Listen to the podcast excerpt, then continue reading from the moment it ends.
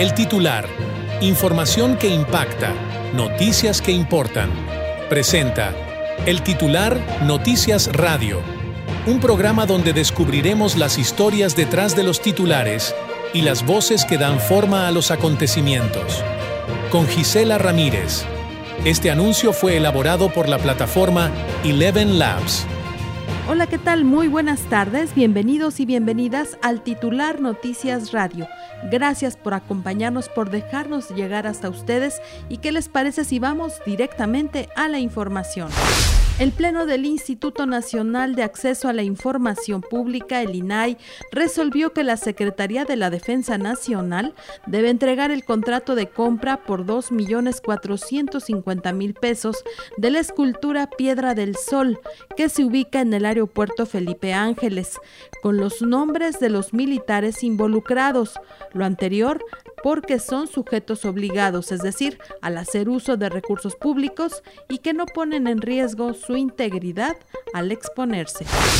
Entregar la versión pública de un contrato como el que nos compete, que la cantidad de 2.450.000 pesos sin impuestos, eh, pero testar los nombres de los funcionarios públicos que lo firmaron es dar cabida a la opacidad, que puede ser pues un caldo de cultivo para diversas irregularidades. La Corte explicó que el recurso de revisión en materia de seguridad nacional que interpuso la Consejería Jurídica del Ejecutivo Federal ante este caso en específico no aplicaba, pues los elementos de las Fuerzas Armadas son servidores públicos sujetos a las leyes de responsabilidades administrativas y de transparencia. Por unanimidad, el Tribunal Electoral del Poder Judicial de la Federación revocó la sentencia a la periodista Denise Dresser por violencia política de género en contra de Andrea Chávez. El Pleno de los Magistrados aclaró que la columnista emitió una crítica y que no estuvo dirigida a una mujer por ser mujer. También el Tribunal Electoral del Poder Judicial de la Federación eh, informó que por mayoría de tres votos a favor y dos en contra, se determinó dar carpetazo, cerrar el caso a la denuncia que hiciera pública la periodista San Juana Martínez sobre los moches y posibles desvíos de las liquidaciones de la extinta agencia de información Notimex para la campaña de la morenista Claudia Sheinbaum, esto por parte de peticiones de funcionarios federales. Los magistrados Reyes Rodríguez y Yanino Talora expresaron que el INE debió ser más exhaustivo en la investigación de estas declaraciones. A continuación expongo las razones por las que no coincido eh, con la argumentación. Eh, vertida en el proyecto. En primer lugar, y respecto a la supuesta vaguedad o imprecisión de los hechos que motivan esta denuncia, es importante tomar en cuenta que el PRD hace referencia a una nota periodística publicada en la jornada. En dicha nota se presentan manifestaciones o declaraciones expresas de quien fue la directora de Notimex, que eh, según esta nota eh, evidencian presuntas conductas que podrían ser constitutivas presuntamente de infracciones a la normativa electoral.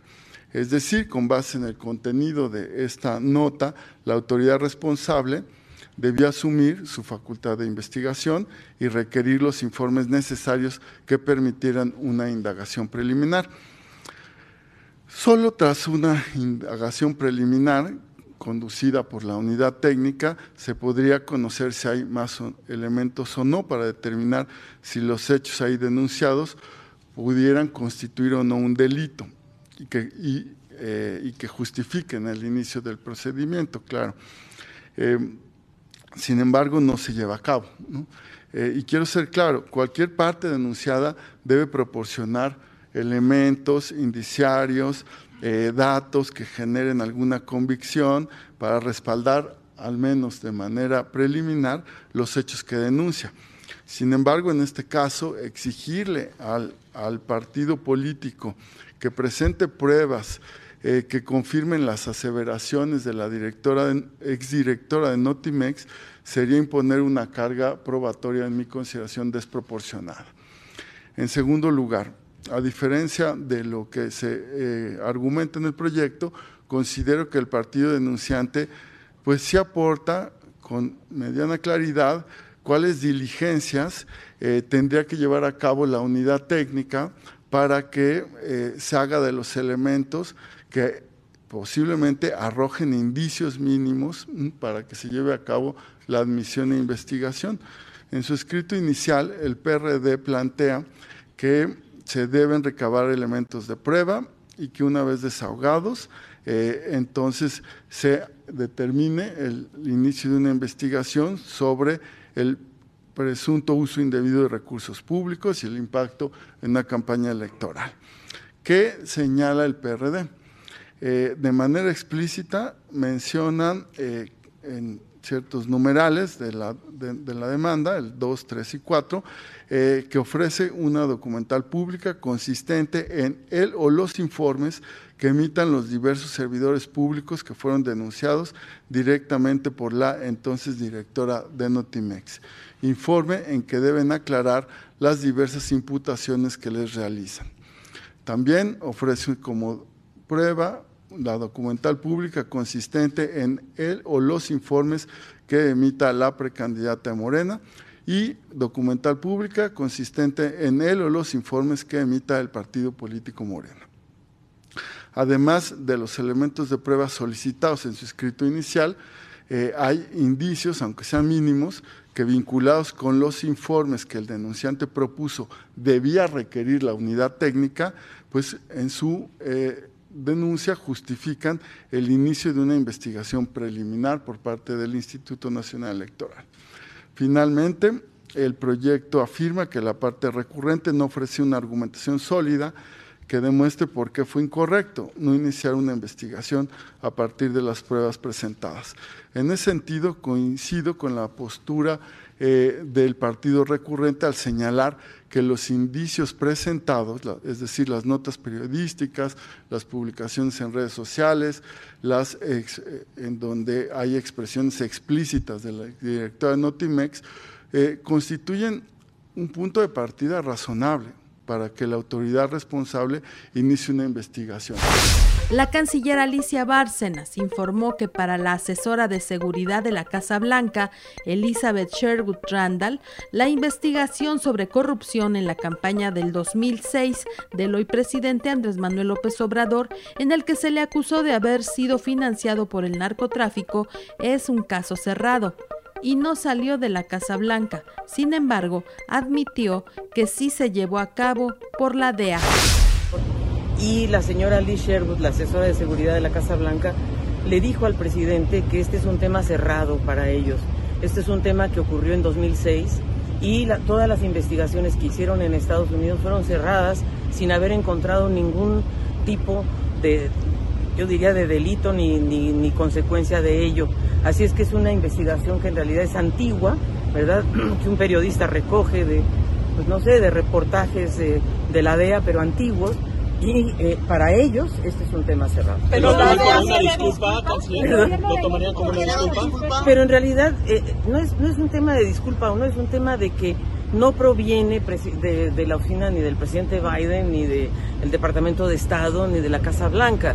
Esto es un tema que proviene más de la DEA y la DEA pues tiene también sus propios eh, cursos institucionales, pero yo lo que quiero decir es que este es un tema realmente cerrado. ¿Pero cuál fue la respuesta del presidente después de, los, Fue muy positiva la reunión con el presidente, fue realmente... Porque el presidente sí señala al Departamento de Estado, deja entrever... Claro, pero hoy precisamente, imagínate, la asesora del presidente Biden viene y le cuenta que desde la perspectiva del propio presidente y de la Casa Blanca no hay ya ningún tema que abordar ¿verdad? En todo caso, la DEA depende del Departamento de Justicia y eso pues ya se verá qué, es lo que ocurre ahí. Pero en realidad, como les digo, es un tema cerrado, es un tema que más bien surgió como un tema más bien electoral, político, como está ahora el ambiente en ambos países.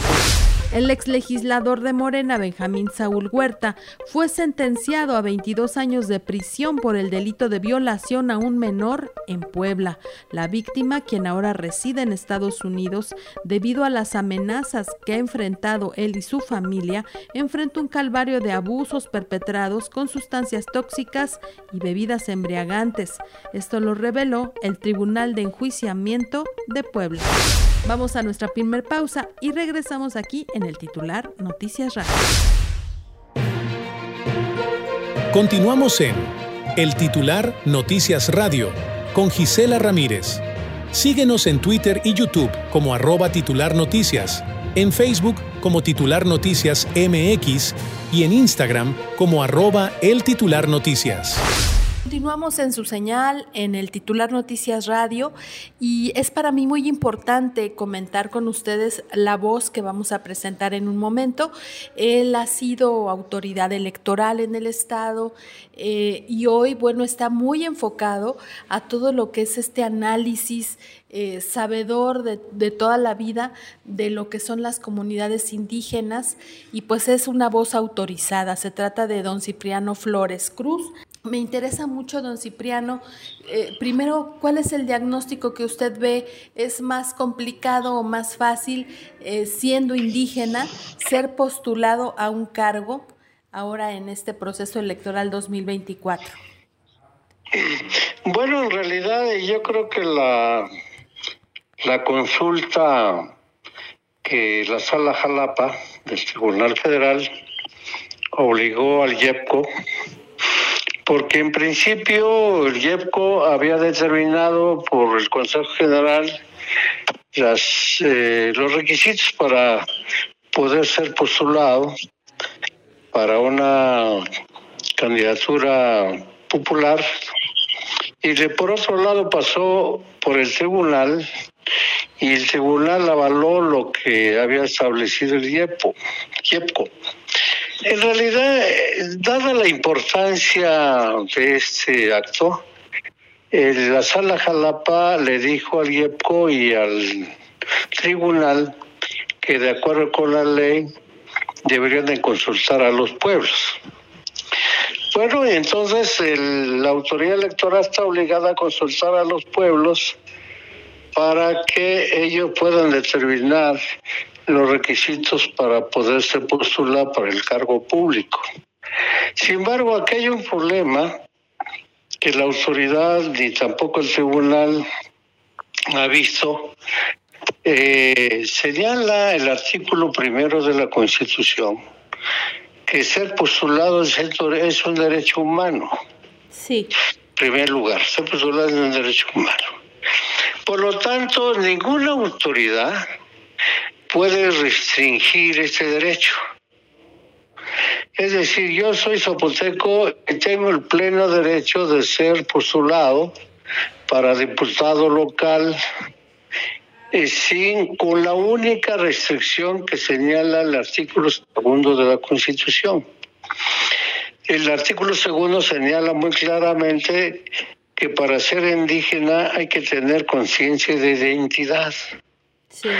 De tal manera que lo único requisito que se le puede solicitar a los indígenas que quieran postularse es tener esa conciencia de identidad. Con eso basta.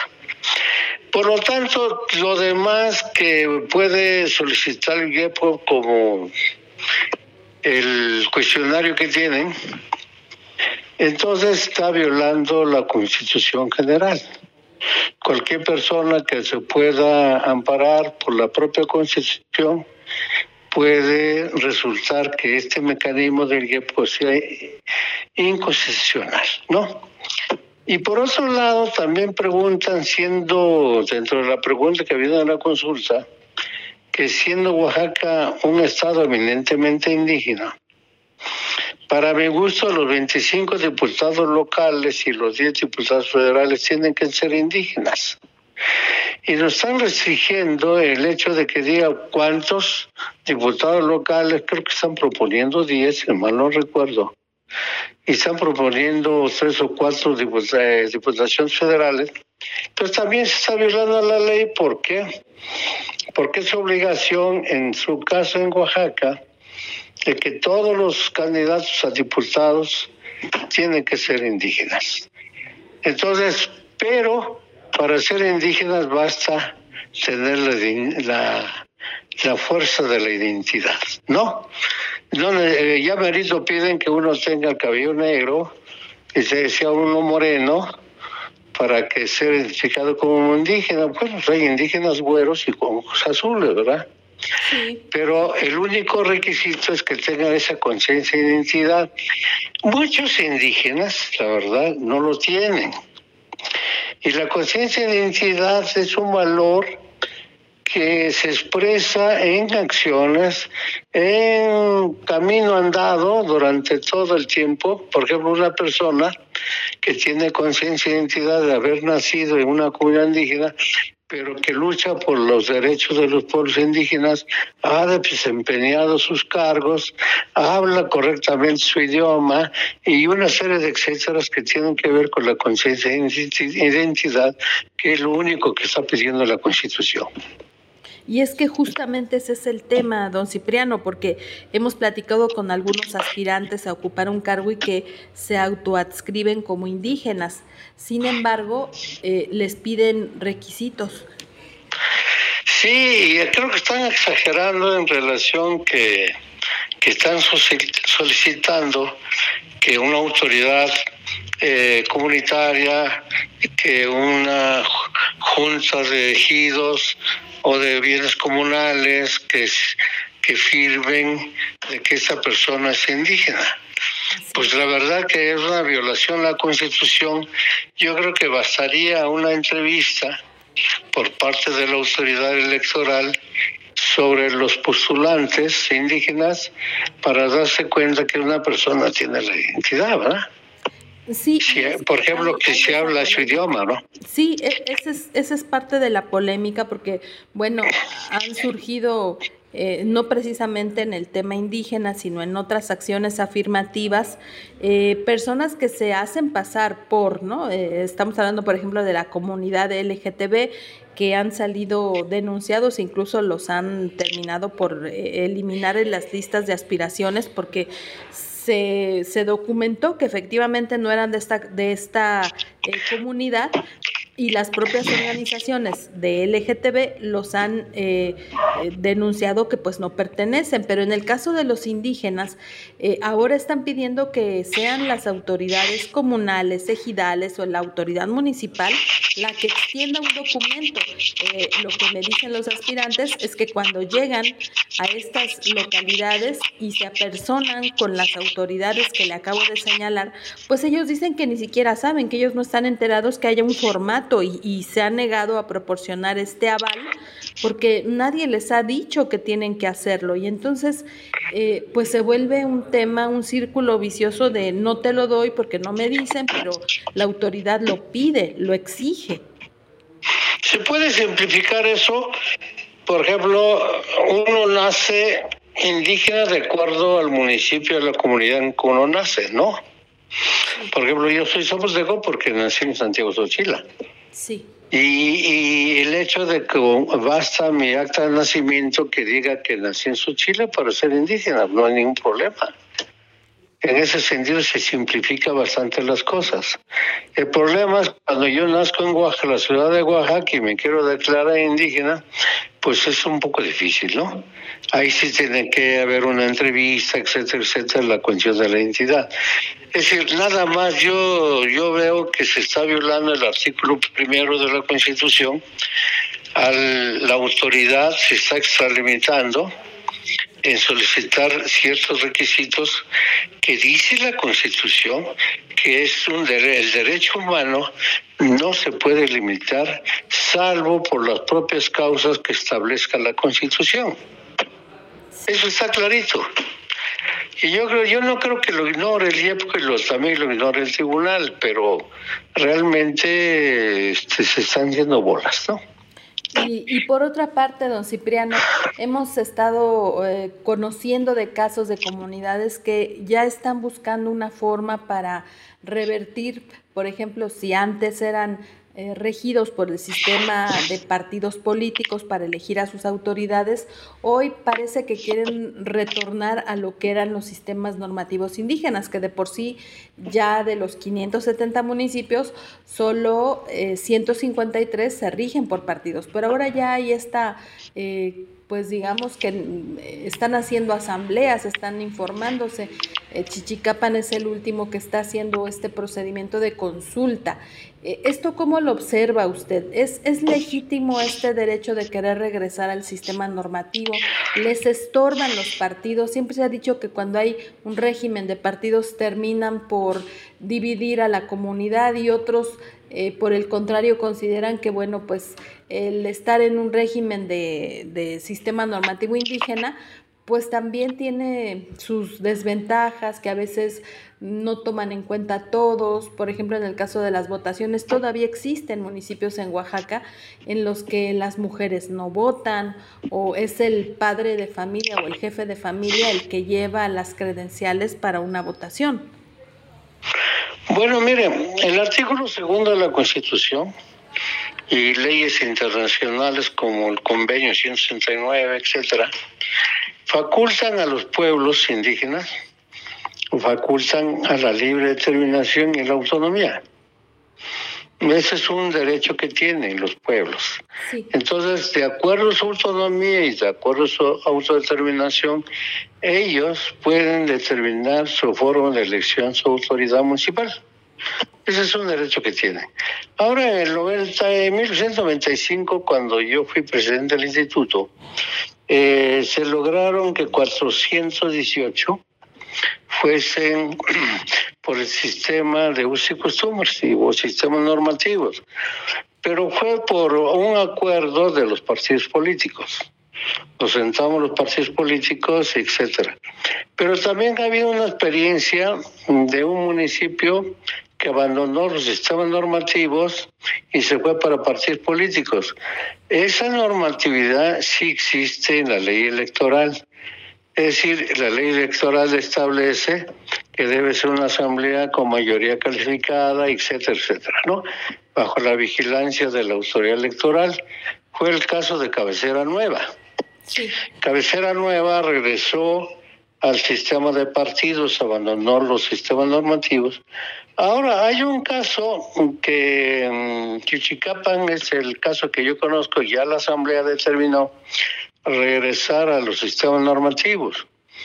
Porque cuando se decidió el caso de Chichicapan, recuerdo que el PRD fue el que pidió que no se fuera por sistemas normativos y se respetó la decisión, en este caso del PRD.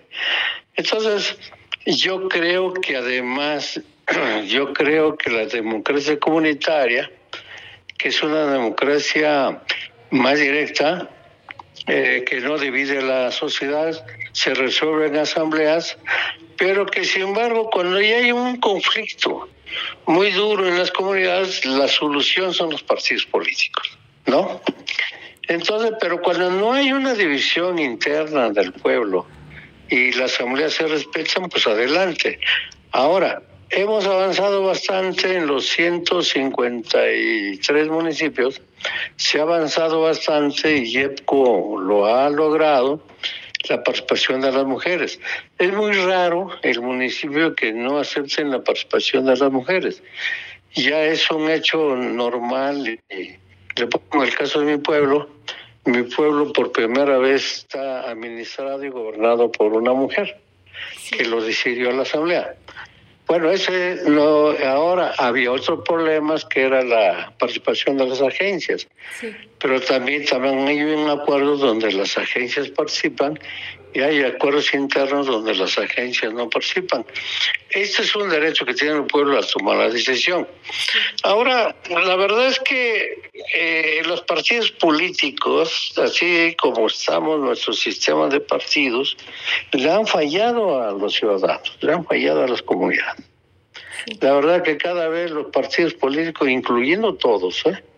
se han convertido en unas burocracias se han convertido en entes muy corruptas y han, violado una serie de disposiciones de la democracia, de tal manera que la gente creo que tiene el derecho de decidir si va con partidos políticos o no.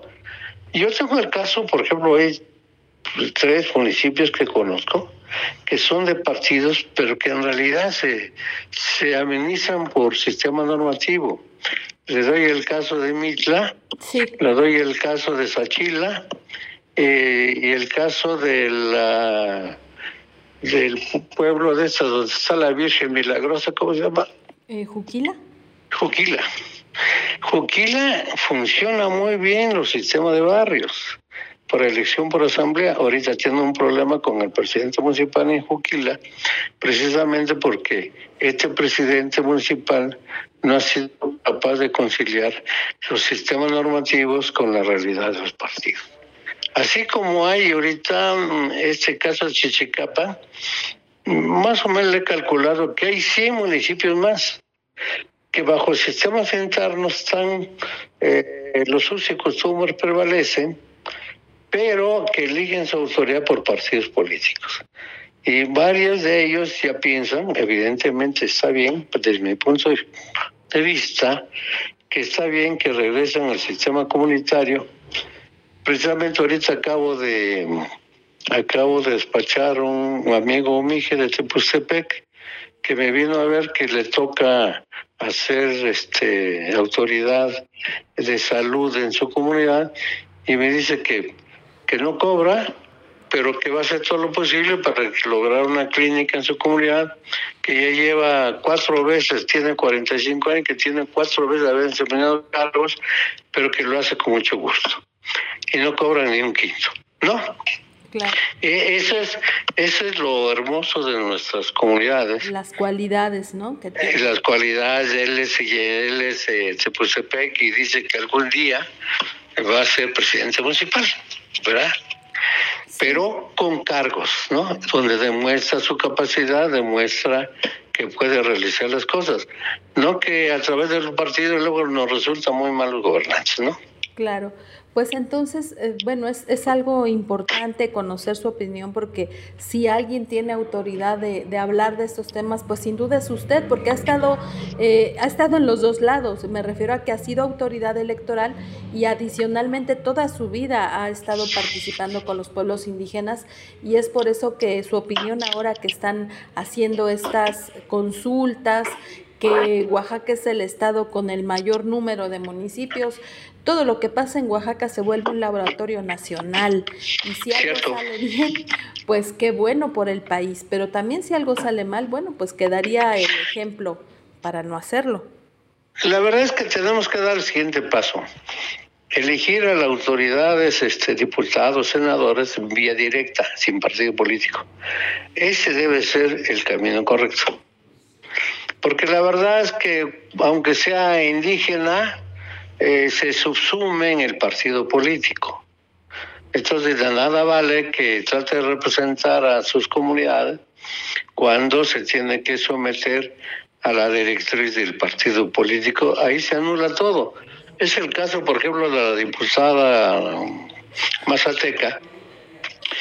Este, que a la hora de votar eh, un dinero para los pueblos se somete a lo que diga la Secretaría de Hacienda. Y la Secretaría de Hacienda estaba proponiendo reducirnos más el presupuesto de los pueblos.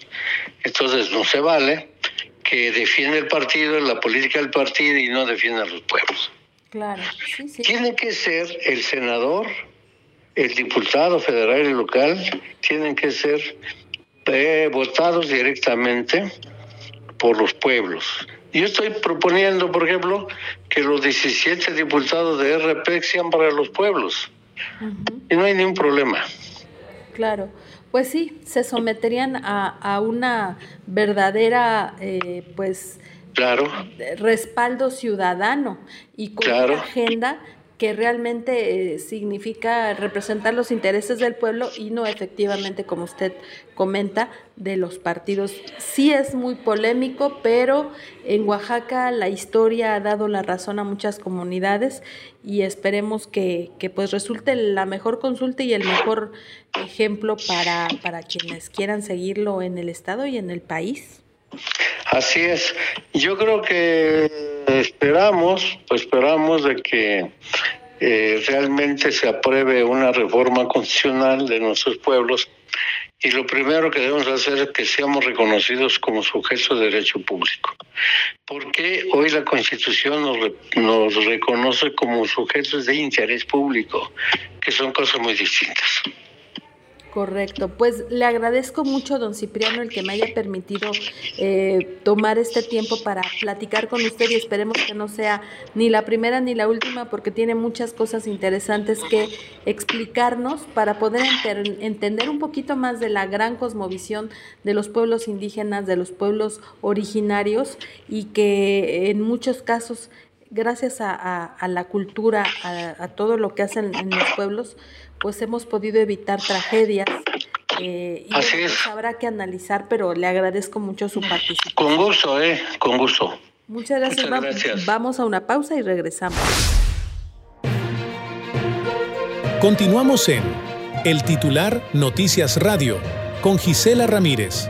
Síguenos en Twitter y YouTube como arroba titular noticias en Facebook como Titular Noticias MX y en Instagram como arroba el titular noticias.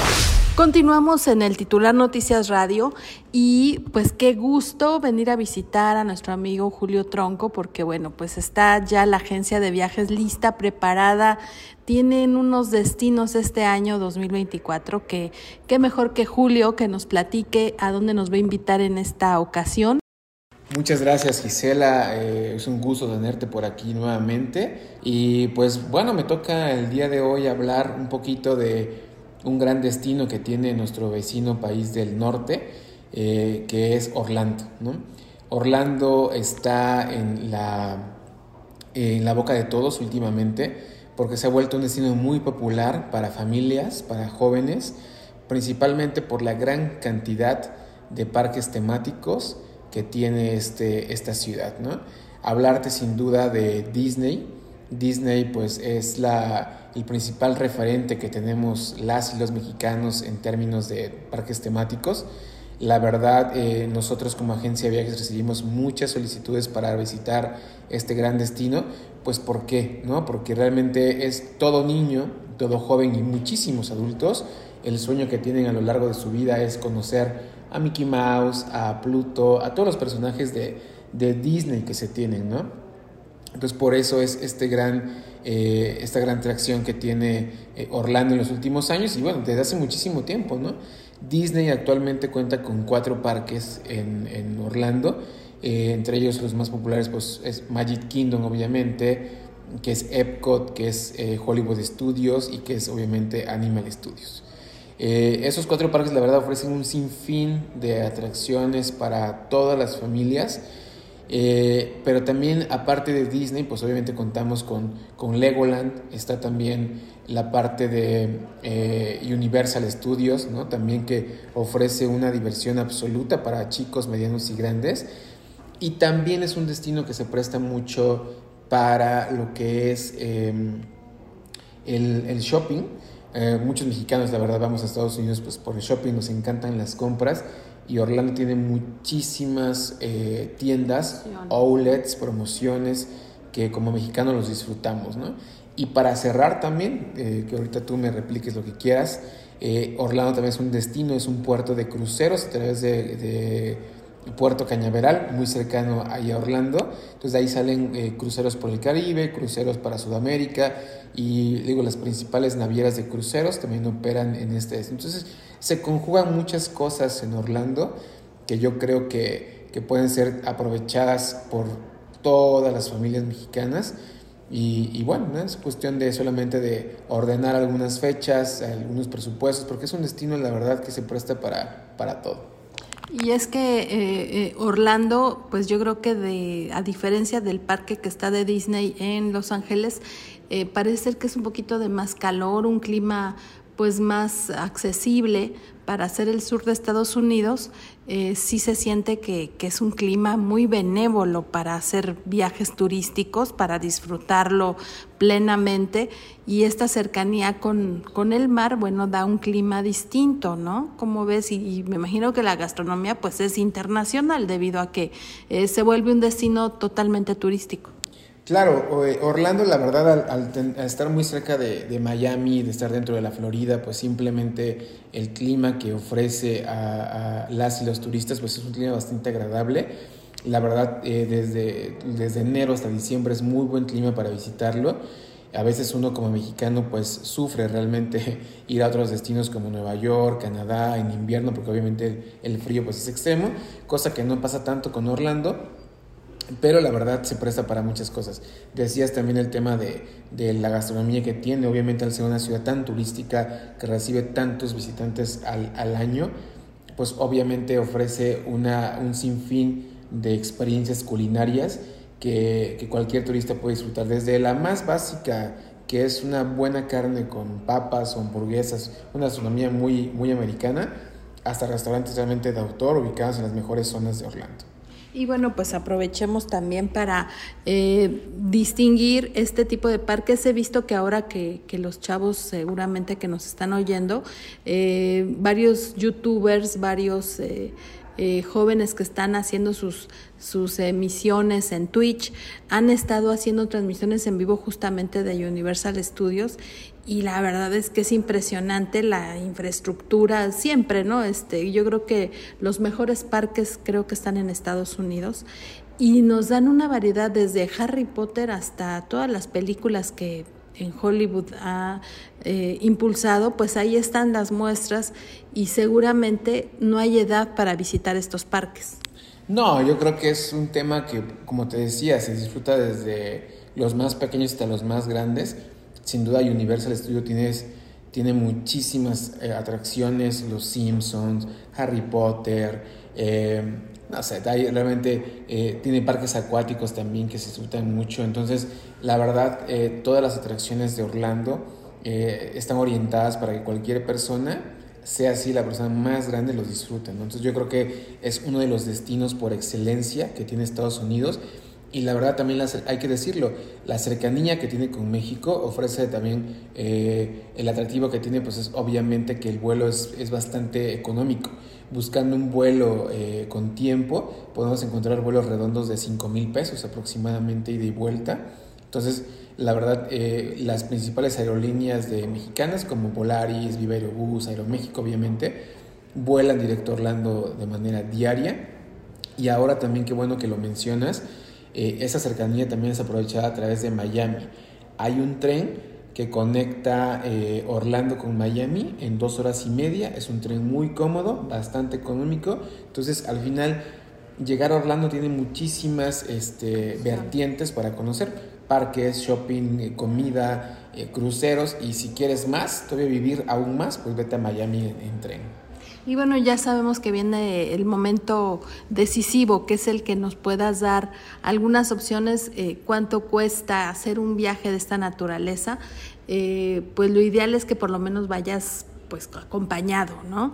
Pero lo mínimo que puedes gastar para hacer un viaje de este tipo y claro, ya cuando vas con la familia, porque regularmente estos parques se disfrutan más entre más pasajeros, entre más amigos o o pareja o bien la familia puedan dar eh, este tipo de, de, visitas. Sí, pues mira, nosotros hemos eh, eh, diseñado paquetes para Orlando entre lo que es vuelo, hotel y traslados únicamente en alrededor de los 17 mil, 18 mil pesos por persona.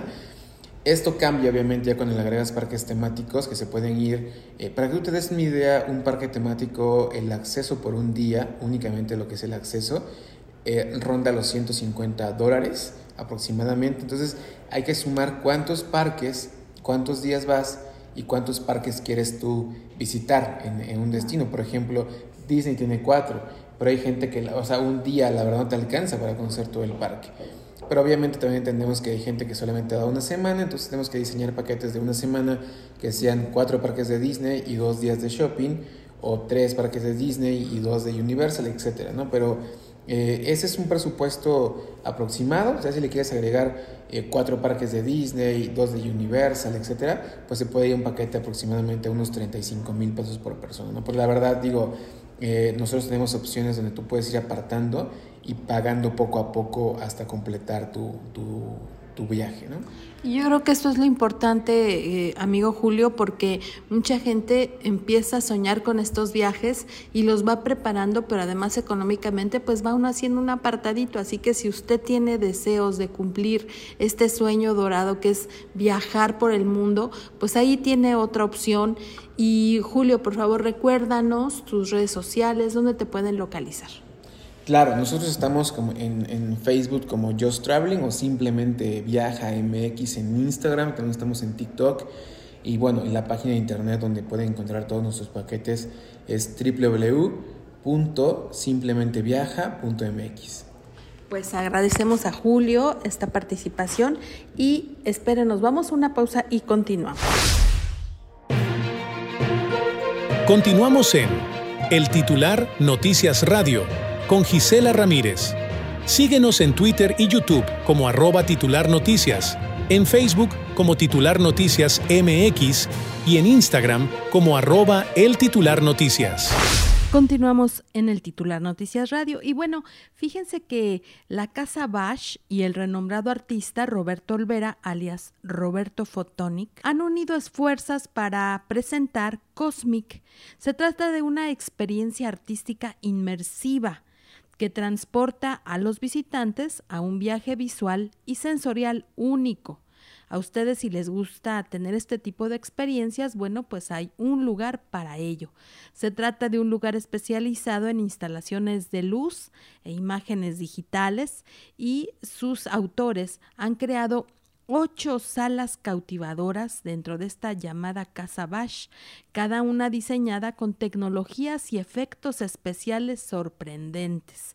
Esta exposición, que se destaca por su enfoque en láseres, efectos de audio y de luz, tiene además piezas de arte psicodélicas, juegos de sombras y proyecciones de 360 grados ofrece realmente una experiencia inigualable para los amantes del arte y la tecnología. Hagan de cuenta que son llevados por extraterrestres a un que bueno, usa todos estos elementos. Esta casa, la Cosmic, en Casa Bash, está ubicada en la calle de Bajío 338, en la colonia Roma Sur, allá en la alcaldía Cuauhtémoc, en la Ciudad de México, y está a solo unas cuadras del Parque México y el auditorio Blackberry. La Casa Bash se convierte en este epicentro de esta experiencia artística inmersiva que de verdad dicen los que han ido que promete deslumbrarte. Y pues es muy fácil llegar hasta este lugar, incluso para quienes han optado por el transporte público, que actualmente en la Ciudad de México es la mejor forma de trasladarte, si no quieres llegar con dolor de cabeza por tanto tráfico. Y el lugar más cercano es la estación Chilpancingo del metro de la línea 9, esta de color café, y las estaciones Nuevo León de la línea 1 y 2 o la de viaducto, que es la línea 2 del Metrobús, son las opciones más cercanas, así que es una buena opción, una buena alternativa si quieres pues ser parte de esta experiencia. Y una muy mala noticia es que el minorista online eBay eliminará unos mil puestos de trabajo, alrededor de un 9% de su plantilla de tiempo completo. Y esto debido a que el número de empleados y los costos pues ya eh, hicieron mella en su economía. Eh, igual este es el último despido masivo en el sector tecnológico que se ha conocido. La empresa reducirá también el número de contratos que tiene dentro de su fuerza de trabajo para los próximos meses. Esto lo explicó el director general Jamie Lannon en un mensaje que se envió y que se difundió masivamente. Google anunció también la salida de cientos de trabajadores de sus equipos de hardware, asistencia de voz e ingeniería, mientras que la plataforma TikTok dijo que prescindirá de docenas de empleados en los departamentos de publicidad y ventas. También el desarrollador de videojuegos Riot Games, responsable del popular juego Liga de Leyendas recortará el 11% de su plantel. Y por su parte, bueno, ya para terminar, Amazon dijo que eliminará cientos de puestos en diversas eh, divisiones como Prime Video y MGM Studios y dos de sus empresas, Audible, un servicio de audiolibros y podcast online, y la plataforma de streaming Twitch. Eh, es decir, despedirán respectivamente un 5% de su plantilla y a más de 500 trabajadores, lamentablemente. Y bueno, científicos del Centro Antártico Británico han hecho un fascinante hallazgo en el continente blanco, utilizando imágenes de satélite para identificar cuatro colonias de pingüinos emperador previamente desconocidas. Esta especie, la más grande de pingüinos con una altura de hasta un metro, ha mantenido pues eh, cierta conmoción en el ambiente científico, pues porque han tenido que adaptarse a las cambiantes condiciones del hielo marino en la Antártida.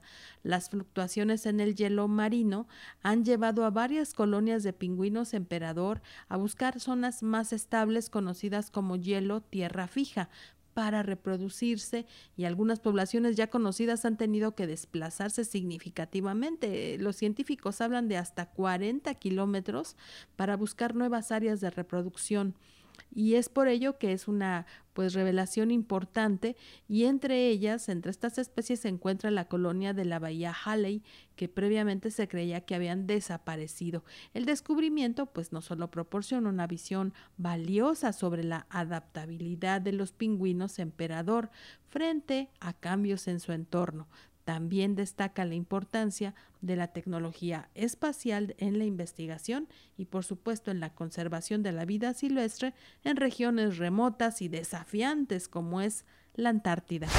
Y con esta información concluimos el capítulo de hoy. Gracias por acompañarnos y por favor no dejen de escucharnos en el titular Noticias Radio. Tenemos ahí una parte en la que puedan interactuar con nosotros. Déjenos sus opiniones, qué le parece, qué secciones le gustarían, qué información le interesa y con mucho gusto estaremos investigando y llevándoles hasta sus hogares, hasta donde nos escuchan, la mejor información aquí en el titular Noticias Radio. Gracias, hasta luego.